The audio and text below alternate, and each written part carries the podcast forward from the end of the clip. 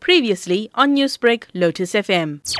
What had happened in Ward 71 was that there, there was an issue with the, the water pumps in the Northdene area. The water pumps uh, pump water into our local reservoirs, and those pumps have been problematic. There was an issue during the course of the week. Fortunately, that was quickly resolved, but the issue seems to have arose again.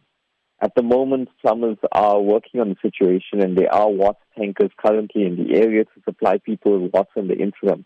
And we're hoping that the situation will be resolved very shortly. Which are the exact areas that are being affected by this?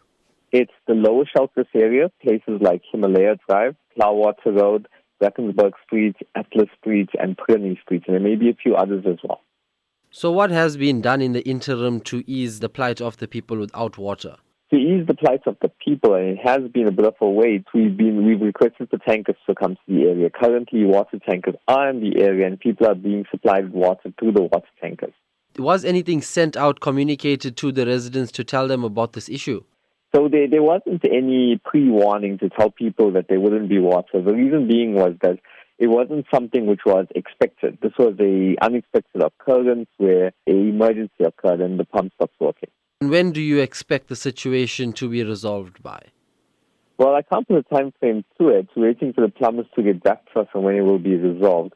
But I'm hoping that it will be resolved very shortly. Okay, I'd like for community members to stay calm. I know this is a very frustrating situation.